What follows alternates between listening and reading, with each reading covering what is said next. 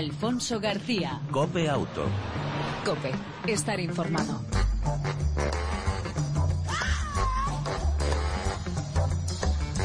Hola, ¿qué tal? ¿Cómo estás? Bienvenido una semana más a este tiempo de radio dedicado para ti, al mundo del motor en las dos y en las cuatro ruedas.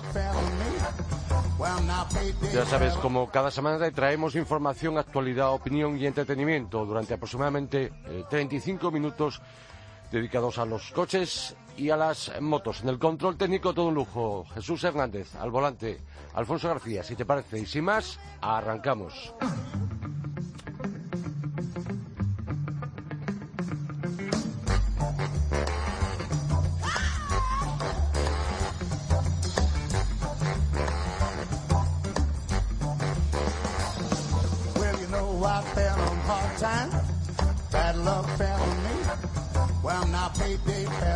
Y lo hacemos con noticias eh, curiosas eh, de los últimos días y las últimas horas en el mundo del motor. Por ejemplo, el 80%, 8 de cada 10 conductores españoles están a favor de subir los límites de velocidad a 130 kilómetros por hora. A través de más de 870 encuestas, DUCIT, eh, es decir, el observatorio dedicado, el observatorio español dedicado a los conductores, eh, analiza la opinión o ha analizado la opinión de, de estos sobre la propuesta de modificar los límites de velocidad máximos en España. La mitad de los encuestados es contrario a bajar la velocidad a 90 kilómetros por hora eh, en, vías convencionales. Fomentar el uso de las vías de alta capacidad reduciría, dicen, los accidentes de tráfico para mitad de los conductores también. Y otro dato, el estudio se ha presentado en el primer foro DUCI sobre los cambios de velocidad en España con la mm, participación de representantes de todos los sectores, incluido la Dirección General de Tráfico. Los Países Bajos, por ejemplo, un dato, con 130 kilómetros por hora se sitúa tras Malta como el país con menor ratio de muertos por millón de habitantes.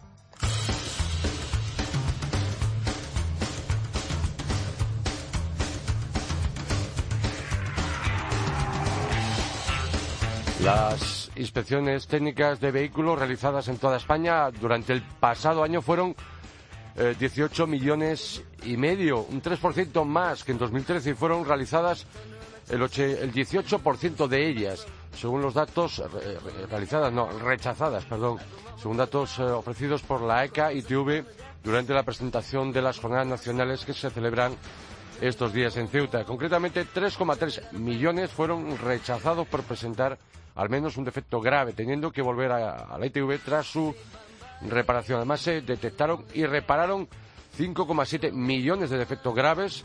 Los sistemas del vehículo que presentaron mayor número de defectos graves fueron el alumbrado y señalización. Por otro lado, en segundo lugar, neumáticos y ruedas.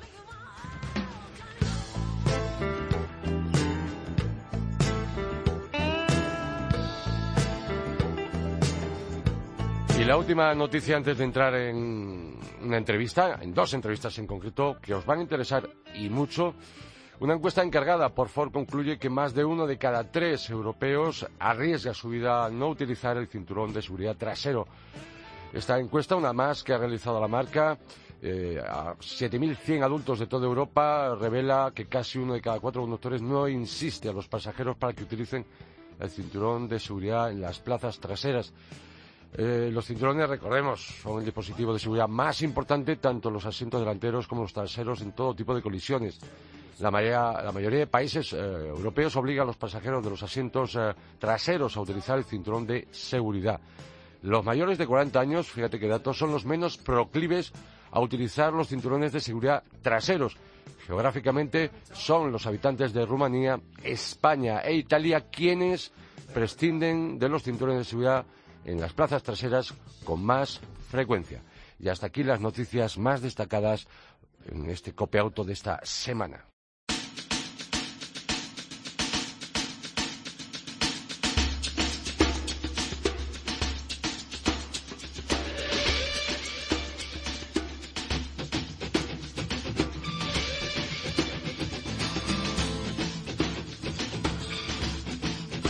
En unos años parece que diremos adiós a los retrovisores. Sí, sí, adiós a los clásicos. Tampoco han evolucionado tanto. Este elemento tan de seguridad eh, en nuestro vehículo.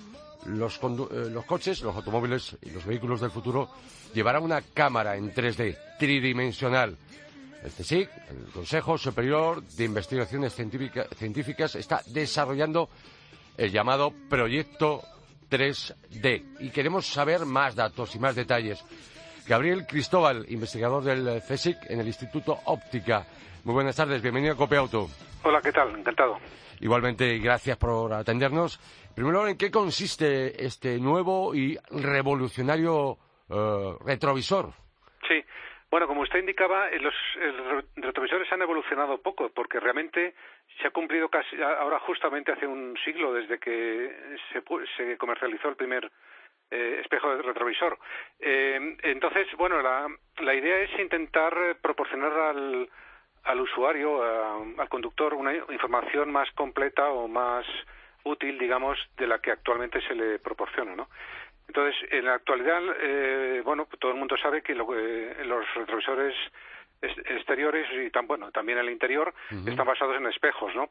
Entonces, en el caso de los exteriores, lo que sucede es que mm, para conseguir un mayor campo visual, los espejos tienen una forma esférica y eso distorsiona la imagen, es decir, que todo el mundo también sabe que cuando miramos eh, la imagen que se observa, eh, esa imagen no, no se corresponde con lo que el objeto que, hay, ¿no? Porque eh, realmente estamos viendo un objeto más pequeño de lo que realmente es, decir, o lo que es lo mismo, el objeto, en este caso que viene detrás, está más cerca de lo que realmente el sistema visual percibe, ¿no? Eh, de hecho, bueno, hay algunos países como en Estados Unidos, en Canadá o en India que es obligatorio en el, en el, que en el, espejo eh, se grabe una leyenda que indique eh, se haga esta observación, ¿no? Para que el conductor lo, lo, lo sepa, ¿no? Entonces, eh, la, la, propuesta, vamos, el desarrollo que hemos, en el cual hemos eh, estado trabajando estos últimos años consiste en, en eh, bueno, básicamente es en colocar un array de microlentes que son eh, unas lentes pequeñitas, delante de una, de una cámara, digamos, de, de vídeo, ¿no? Entonces, esto lo que, con esto lo que conseguimos es poder capturar eh, diferentes vistas de la escena. Eh, y de, manera que con esto lo que podríamos, por, ejemplo, conseguir es mm, facilitarle al conductor información de la profundidad de los objetos, es decir, a qué distancia se encuentran los objetos de, digamos, en este caso, que hay detrás, ¿no? Y, por otro lado, mm, también nos permitiría hacer una reconstrucción tridimensional de la escena, es decir, podríamos ver los, objetos que hay en, en 3D, ¿no? Eh, eh, usted decía eh, que la visión humana es binocular. Sí, bueno, efectivamente, tenemos dos al tener dos ojos, cada ojo estamos con, cada ojo estamos observando eh, la escena de una manera ligeramente diferente y esas diferencias eh, luego el, cerebro lo que hace es usar esas diferencias para proporcionarnos la sensación de relieve del objeto, ¿no? Entonces, en este caso lo que, lo que tendríamos es no solamente dos, vamos, sería dos no dos ojos, sino tendríamos una, un conjunto de, digamos, de microlentes que nos proporcionarían muchas vistas. Es decir, no tendríamos, en el caso de los ojos tenemos dos vistas, ¿no? Pero en el caso de este tendríamos muchas vistas y podríamos reconstruir eh, la escena en tres dimensiones también. Eh, ¿En qué fase de desarrollo estáis eh, con este proyecto llamado Pleno 3D? Bueno, acabamos de terminar el, como digo, el proyecto ha durado algo más de dos años. En, este momento estamos trabajando en un prototipo de laboratorio para poder, eh, a continuación de, estos, habría que entrar en una fase de pruebas, eh, pruebas de campo, embarcar el prototipo en un vehículo, eh, tomar unas secuencias, digamos, de, las imágenes que se capturan y hacer una evaluación de digamos, de las distancias, bueno, un poco ver, evaluar, digamos, como qué prestaciones podría proporcionar, ¿no? Eh, ¿Quién está participando, eh, señor Cristóbal, en este, en este, en este proyecto? Sí, bueno, la empresa líder es, eh, Ficosa, que está ubicada en Barcelona, es, es una empresa líder en, en, el mundo, digamos, en, el tema de retrovisores, y luego ahí está otro, con, hay un, grupo tecnológico de AIDO que está ubicado en Valencia, está una empresa que está en, el, en Cantabria que se llama Tedesis, que trabajan en cuestiones de electrónica, y luego está el CSIC, que somos nosotros que trabajamos, fundamentalmente nuestra, nuestra aportación se ha centrado en la parte de procesamiento de la, de la imagen que, que, se, que captura el sensor. ¿no? ¿Cuánto podría, siempre es difícil, siempre que se está investigando, se está desarrollando, saber exactamente cuándo podríais tener listo Eh, este retrovisor en 3D, por así llamarlo. Sí, bueno, eso efectivamente, como usted bien dice, es difícil de predecir. Mm, depende de muchos factores, entre otros que las eh, propias empresas eh, eh, del sector estén interesadas en, en, este tema, porque obviamente sin ese apoyo es difícil el poder continuar, ¿no? y eso es un factor, en mi opinión, esencial, ¿no? Que, que las empresas del sector vean que, que, este tema es de interés y que, y que que puede tener relevancia. En un principio nosotros pensamos esto mm, orientado, digamos, a coches de alta gama, porque, claro, dependiendo, en un principio se supone que, bueno, dependiendo de los materiales a usar, podía ser un, costoso, ¿no? Entonces, en un coche de alta gama, pues quizás se podía permitir un, un accesorio de estas características. Pero si se ve que esto es útil, pues obviamente en un en una producción eh, mayor, digamos con un número mayor de, de, piezas se podrían reducir costes y eso se podría traducir a que se pudiese implantar en, vehículos de más baja gama, ¿no? Pero eh, efectivamente es difícil de, decir en un momento de, determinado de tiempo, ¿no? De una fecha, sí. Mm, eh, también lo ha mencionado, de coste, de precio, va a depender siempre. Sería en principio a lo mejor más caro que los convencionales retrovisores, ¿no? En principio sí, pero ten, en cuenta que le estamos dando al al em, conductor mucha mayor información, es decir, que, em, claro, eh, digamos, es, em, es algo que, que es, eh, es natural, es decir, estamos, digamos, si, si, eso redunda en beneficio del, del, de la seguridad, por ejemplo, de, pues es algo que, eh, bueno, si es, como digo, todo depende del, del número de piezas, o sea, si se, si, si al final se ve que, que es útil, pues, eh, hombre, siempre será más caro que un simple espejo, obviamente, pero, pero bueno, eh, digamos, eh, puede ser relevante, ¿no? Puede ser útil. De hecho, puede ser, de hecho, por ejemplo, Daimler-Benz eh, ya está, ha presentado algunos camiones ya con, en donde aparecen, eh, en lugar de retrovisores, ya, ya presenta eh, presenta, eh, digamos, incorporan cámaras en, en, su lugar y decir que parece que la tendencia de la tecnología va por este, en esta línea. ¿no? Este proyecto español, eh, interesante donde los haya, obviamente, que esperemos no, no pase mucho tiempo, que podamos verlo y, en este caso, disfrutarlo. yo quizá, y obviamente ya en la actualidad hay vehículos con la típica cámara trasera eso es. Eh, que se está utilizando. Correcto. Y yo lo único pero que le veo es el tema de la suciedad. Bueno, eh, y luego por, otra parte, realmente ese tipo de cámaras están orientadas fundamentalmente como ayudas al aparcamiento, ¿no? Sí. Entonces son sensores de proximidad eh, que, que, usan otro tipo de, tecnología.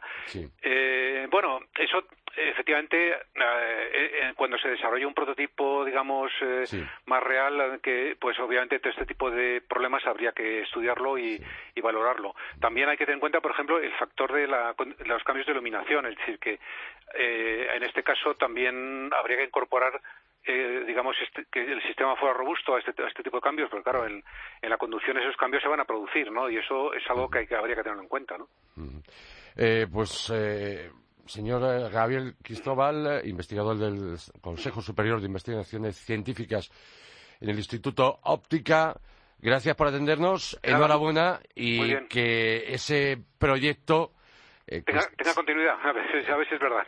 Que tenga, eh, y que tenga, un, obviamente, una, sea una realidad en el mayor, eh, o en el, perdón, en este caso en el menor espacio de tiempo posible. Por supuesto, enhorabuena por trabajar en pro de la seguridad con este proyecto, repito, pleno 3D, ese novedoso retrovisor que utiliza una cámara situada en el exterior del vehículo y que reproduce una imagen tridimensional en un monitor. Yo no sé si había alguna cosa que se le haya quedado por decir. Bueno, no, simplemente mm, en la parte interior, obviamente, bueno, podríamos comentar que, claro, para, mm, para, el usuario lo que habría que incorporar es alguna, algún tipo de pantalla, eh, que en este caso también debería de incorporar algún, tipo de microlentes para, para que si se pretende ver en 3D. Pero hay que remarcar que en este caso no harían falta las típicas gafas que se observan en algunas aplicaciones de 3D, ¿no? Que son muy incómodas de utilización porque producen eh, fatiga visual, ¿no? Entonces, eh, bueno, simplemente decir eso, ¿no? Que habría que incorporar, obviamente, dentro algún tipo de pan, una o varias, dependiendo de, de cómo la configuración que se desee. También hay que estudiar las condiciones de uso, o sea, el no distraer al usuario, ¿no?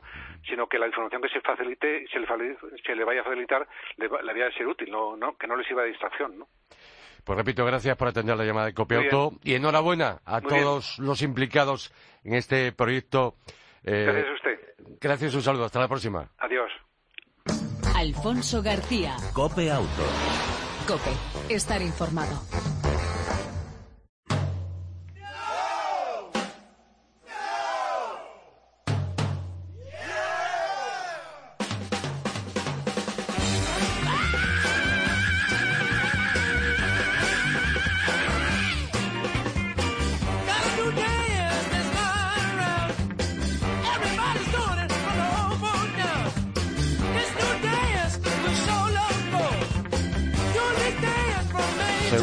Que sabes eh, que el aceite es el responsable principal de la vida del motor de tu vehículo. Y por ello debes elegirlo, cuidarlo y cambiarlo cuando toca.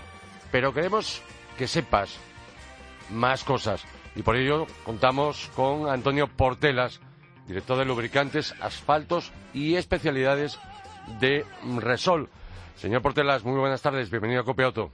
Buenas tardes, Alfonso. Muchas gracias por la, por la invitación. Eh, gracias a usted por atendernos. ¿Por qué es tan importante ese aceite en el, en el motor? Bueno, como, como comentabas, ¿no? El, aceite es una parte, una parte fundamental, ¿no? Del, del motor, ¿no? O sea, del aceite depende lo que es el, el buen funcionamiento del, del, mismo, ¿no? O sea, el aceite lo que hace es lubricar todas las partes del motor y además tiene bastantes más funciones, ¿no? Como, como limpiar, reducir los residuos, etcétera, etcétera, ¿no? Yo... Es como, es como un poco como la sangre, ¿no? Nuestra, que corre por nuestras venas, pues el aceite es lo mismo, ¿no? parece perfecta el motor, ¿no? la, la, la, metáfora y la comparación. Eh, Antonio, eh, Antonio Portelas, ¿siempre debemos elegir el que recomienda el fabricante del vehículo? Exactamente. Vamos a la verdad es que es, bastante difícil ¿no? hoy en día elegir un, un lubricante, ¿no? O sea, bueno, aparte de lo que es un buen lubricante, pero ahí eh, básicamente lo que tenemos que hacer es seguir la, las instrucciones del, del fabricante, ¿no? Que realmente es el que ha estudiado qué lubricantes eh, son óptimos para, para los diferentes motores, ¿no? O sea, hoy en día la tecnología cada vez es más, más complicada, más compleja, ¿no? Y entonces se preparan y se diseñan lubricantes específicos para prestaciones específicas y para motores definidos, ¿no? Siempre en este caso, cuando hablamos del recomendado por el fabricante, el que aparece en nuestro manual de instrucciones, el manual de instrucciones de nuestro coche, de nuestro vehículo, no necesariamente la marca, sino las especificaciones, ¿no? Exacto, exacto. digamos, la marca no deja de ser un acuerdo comercial, ahí lo que nos tenemos que fijar son en las, en las especificaciones, ¿no? O sea, lo que son el, grado de, viscosidad, sobre todo, y luego lo que son las, vamos, las homologaciones que tienen que tener los, los, los, lubricantes, ¿no? O sea, porque muchas marcas tienen homologaciones propias y hay que eh, utilizar lo que es el lubricante homologado por esos, por esos fabricantes, ¿no? Eh, yo reconozco que hay veces que tengo consultas, incluso dudas eh, de, oyentes, de amigos, de conocidos, en los que, sobre todo a, medida que tienen mayor edad, quizás son más escépticos y dicen, bueno, pero ¿cómo es que yo tengo que cambiar el aceite de mi coche cada 15.000, 20.000 kilómetros cuando, claro, esa persona a lo mejor estaba acostumbrada a hacer cambios de aquellos cada 5.000 kilómetros, ¿no? La, ha evolucionado mucho la, la técnica, la tecnología, ¿no? Sí, sí, efectivamente un poco la, tendencia de, los lubricantes ahora es una mayor duración del, cambio, ¿no? O sea, hoy los lubricantes se fabrican ya, para muchos casos, para cambios de 30.000 kilómetros, ¿no? O sea, hoy en día los motores están preparados para cambios de aceite cada 15 o cada, cada 30.000, ¿no? O sea, los que hemos tenido coches antes de, los años 2000, ¿no? Mi, primer coche fue del año 88, recuerdo yo que lo, lo cambiaba cada, cada 5.000 kilómetros, ¿no? El coche que tengo ahora, efectivamente, lo, cambia, lo cambiamos cada, cada 30.000, ¿no? Aquí ha tenido una evolución importante todo lo que son los aceites sintéticos, ¿no? Ya que menciona, eh, otra pregunta. Semisintético, porque ya obviamente el, otro ya quedó en desuso. ¿Semisintético o sintético? Depende un poco del, sí, de las recomendaciones del fabricante. O sea, semisintético y sintético realmente son definiciones, definiciones comerciales, ¿no? Sí. Entonces, sí, o sea, todo, el, digamos, lo que es el aceite no deja de ser una mezcla, ¿no? De, de bases diferente, de diferentes tipos, ¿no? Que pueden ser semisintéticas, sintéticas, y lo que es un, digamos, aditivos, ¿no? O sea, el, el hecho de que sea sintético, evidentemente, pues alarga más la, duración de lo que es el, mismo lubricante, ¿no? Pero hoy lo que es para automóvil ligero, vehículo ligero, turismo, que somos los, los, usuarios, principales usuarios, pues hoy en día, pues efectivamente son los sintéticos, ¿no? Los más, los más usados, ¿no? Otra pregunta, otra eterna pregunta. ¿Va a depender de la zona geográfica, climatológica, donde vivamos o circulemos con más frecuencia para utilizar un tipo de aceite con un tipo de especificación u otra? me refiero para temperaturas eh, eh, bajas más extremas o altas más extremas. Sí, vamos, lo que es eso sí podría variar un poco, pero tampoco no demasiado, ¿no? O sea, los fabricantes de automóviles normalmente, vamos, en lo que es el manual de instrucciones y en sus recomendaciones recomiendan siempre un par de aceites o, o, viscosidades, ¿no? Y efectivamente, ¿no? Si la climatología, la climatología ahí puede puede afectar, pero yo en el caso de España en concreto no tanto como en otros países, ¿no? Evidentemente si estás si está un, clima más frío, pues habría que utilizar unos lubricantes a lo mejor algo menos viscosos que, que en climas más cálidos, ¿no? Pero básicamente utilizando el, lubricante recomendado por el fabricante sería sería casi casi suficiente, ¿no? O sea, no estamos hablando de condiciones muy severas, ¿no? Los lubricantes que se pueden utilizar en, Siberia, por ejemplo, pues son totalmente diferentes de los que podamos usar aquí, ¿no? Eh, otra de las eternas eh, preguntas. Eh, obviamente la respuesta es fácil, la hemos dado al principio. ¿Cada cuánto tiempo conviene o debemos cambiarlo y sustituirlo? Es decir, lo que dice el fabricante que es el cambio total ¿no? de, de, cambio de aceite. Lo que dice el fabricante que los motores actuales puede ser 15 o 30 mil kilómetros. Efectivamente, si tenemos un motor más antiguo, un coche más antiguo, sobre todo los anteriores al, al, año 2000, pues seguramente la recomendación del fabricante estaría en torno a 7.500, 10.000, ¿no? Con los antiguos lubricantes que nosotros llamamos minerales, ¿no? Anteriores a los, a los sintéticos, ¿no? No obstante, también es recomendable eh, cambiar el aceite por lo menos una vez al año. O sea, aunque se haga menos kilómetros, o sea, el aceite al final también se va oxidando, ¿no? Con, el tiempo y sobre todo personas que a lo mejor hacen desplazamientos diarios de pequeños, eh, pocos eh, recorridos más pequeños en ciudad, pues el aceite también sufre un poco más y entonces una vez al año sí que es recomendable eh, cambiarlo, ¿no? Una vez al año cada 30, 15 mil kilómetros. Los recorridos urbanos, la mayoría de los recorridos urbanos perjudican más el aceite. sí, perjudica un poquito más, sí, porque digamos arranca más en frío y, digamos que está sometido a unas condiciones un poco más severas que, que en otros que en otros recorridos, ¿no? Como experto, como especialista, Antonio Portelas, director, repito, de lubricante de Repsol, eh, yo raro ver que la gente compruebe el nivel del aceite, pero es una costumbre em, bastante sana y, recomendable hacerla cada X tiempo, independientemente de cuando nos toque cambiarlo, para verificar que el nivel ¿Y la viscosidad cómo podíamos comprobarlo? ¿Con, ¿Poniendo una gotita de aceite entre dos dedos como me enseñó a mí de pequeño? Uf, eso ya, eso ya es más complicado. Sí, pero Bueno, sí, sí. Yo, yo creo que básicamente un usuario lo que tiene que hacer es comprobar sobre todo los, los niveles, ¿no? El nivel de aceite, yo creo una vez al mes o cada 3.000 kilómetros, que es lo que suelen recomendar digamos los, los especialistas no y yo creo que con los con los lubricantes que se utilizan que se fabrican hoy en día digamos sintéticos y de máxima calidad cumpliendo las homologaciones de los fabricantes no deberíamos tener ningún problema si verificamos el nivel y, lo cambiamos los kilómetros que nos pide el, el fabricante no o, una vez al año no como se dice no porque aunque el lubricante pueda estar digamos negro o de color negro eso no significa que el lubricante esté mal. Significa que realmente el lubricante está funcionando no porque una de las misiones del lubricante también es limpiar las impurezas de digamos de lo que es la combustión, etcétera, ¿no?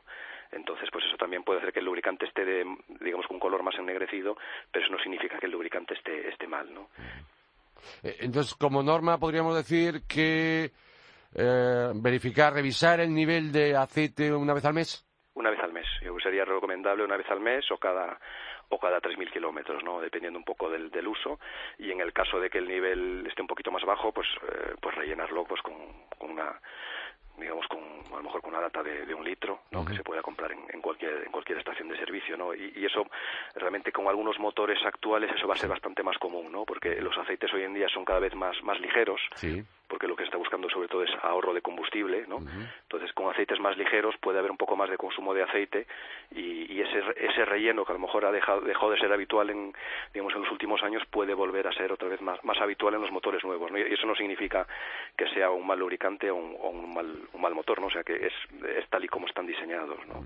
Entonces, que sí que es posible que los 30.000 kilómetros se tenga que hacer el cambio total del aceite, pero antes a lo mejor hay que hacer un pequeño, un pequeño relleno del del, del lubricante, ¿no? Pero a mí me dijeron siempre que nunca mezclar.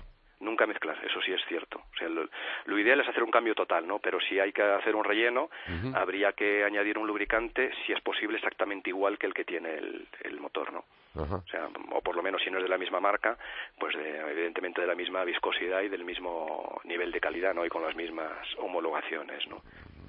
Hemos estado hablando de automóviles, pero para las motos más, más menos. Sí, ahí en el caso de las motos, Sí. ahí sabemos como como Repsol somos bastante bastante especialistas, ¿no? Sí. En, el, en el mundo de la moto, ¿no? Sí. Gracias a nuestros a nuestros campeones, ¿no?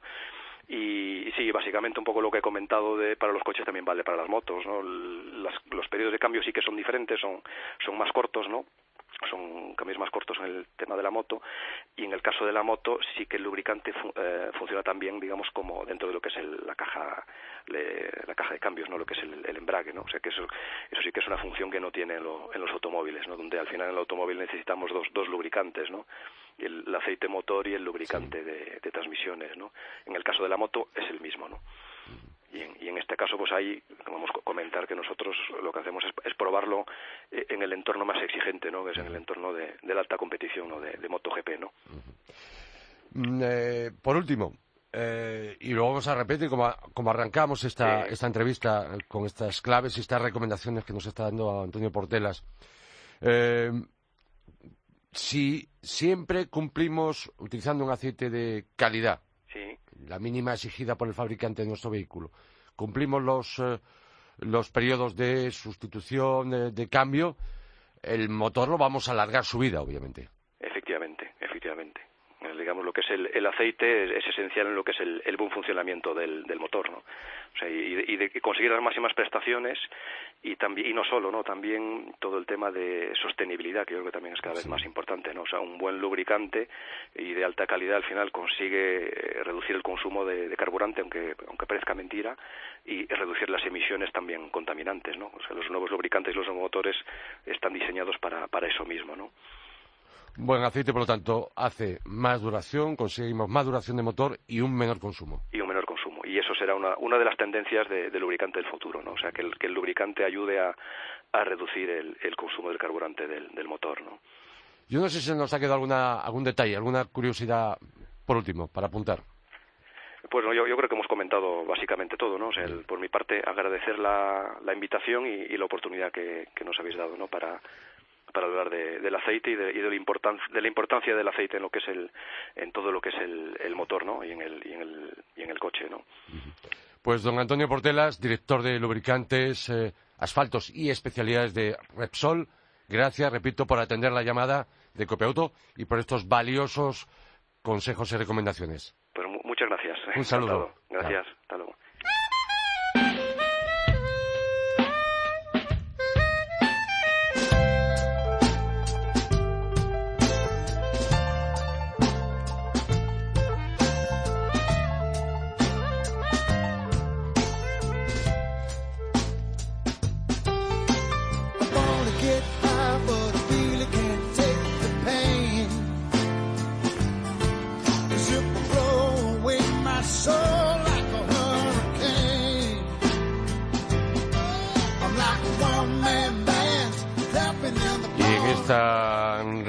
Final te hablamos eh, de la novedad de la semana en Copiauto, el Mazda CX3, que sigue la moda del todo camino, en este caso del todo camino pequeño, tipo Captur, Countryman, incluso el, el Yeti de Skoda, el Juke y un largo, larguísimo etcétera, como es el EcoSport de Ford. Este CX3 es el último en llegar en esta categoría de todo camino pequeño urbano. Está mm, eh, construido sobre la base de un Mazda 2. Su diseño funciona lo del Mazda 3 y el todo camino de más tamaño, el CX5. El interior, pues recuerda más a un, turismo, sobre todo en la postura de conducción, casi diría yo que perfecta. 5 centímetros más alta que en el eh, Serie 2 y 7 centímetros más alto que en el Mazda 3 en, eh, en la berlina. Su postura es menos sobrelevada, pero sí más cómoda para entrar y salir. Además, conseguimos un centro de gravedad más bajo para, nuestro, eh, para nuestra conducción. Atrás, para las piernas, bien altura y en anchura, eh, pero un poquito justa si cabe, eh, en cuanto a distancia. Maletero, a la altura de la competencia. En cuanto al interior en el salpicador, pantalla central con navegador multimedia, es fija, no se puede ocultar, le pasa un poco lo mismo que, que al Mercedes. Y dinámicamente un buen eh, grado de confort, notable calidad de rodadura y tacto de turismo. En cuanto a los motores, las mecánicas del eh, nuevo CX3 eh, de Mazda, dos litros de gasolina mm, en dos potencias, 120 solo con tracción delantera y 150 con tracción integral. También conocido es el motor 1,5 diésel de 105 caballos, que en este caso, bueno, pues tiene opción de dos o cuatro eh, ruedas, tracción a las cuatro ruedas, y eh, también con la opción de manual u automático. Los consumos, tanto el motor de gasolina como en el diésel, van desde los 5 hasta los 7 litros. Eh, las ayudas de conducción, destacar en este nuevo Mazda CX3 la frenada autónoma, el crucero activo y la información reflejada en el display. Cómodo y a la vez que seguro. Se pone a la venta en junio desde 20.345 euros. La versión más barata, siempre según tarifas, sin incluir descuentos ni nada parecido.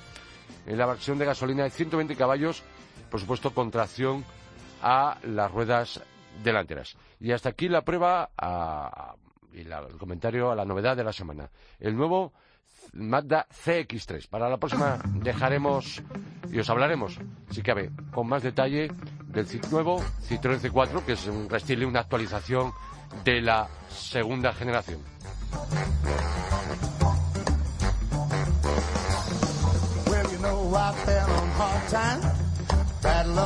En el control técnico, nuestro copiloto de lujo, Jesús Hernández. Eh, ya sabes, te esperamos en la próxima entrega de Copiauto, la próxima semana. Y mientras tanto, ya lo sabes, te lo decimos siempre, disfruta, si puedes, de los tuyos y de tu vehículo. Un saludo, chao.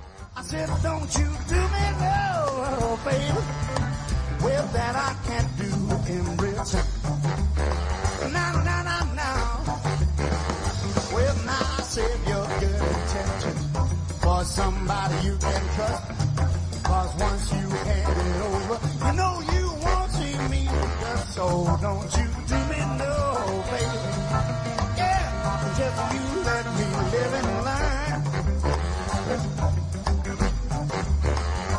don't you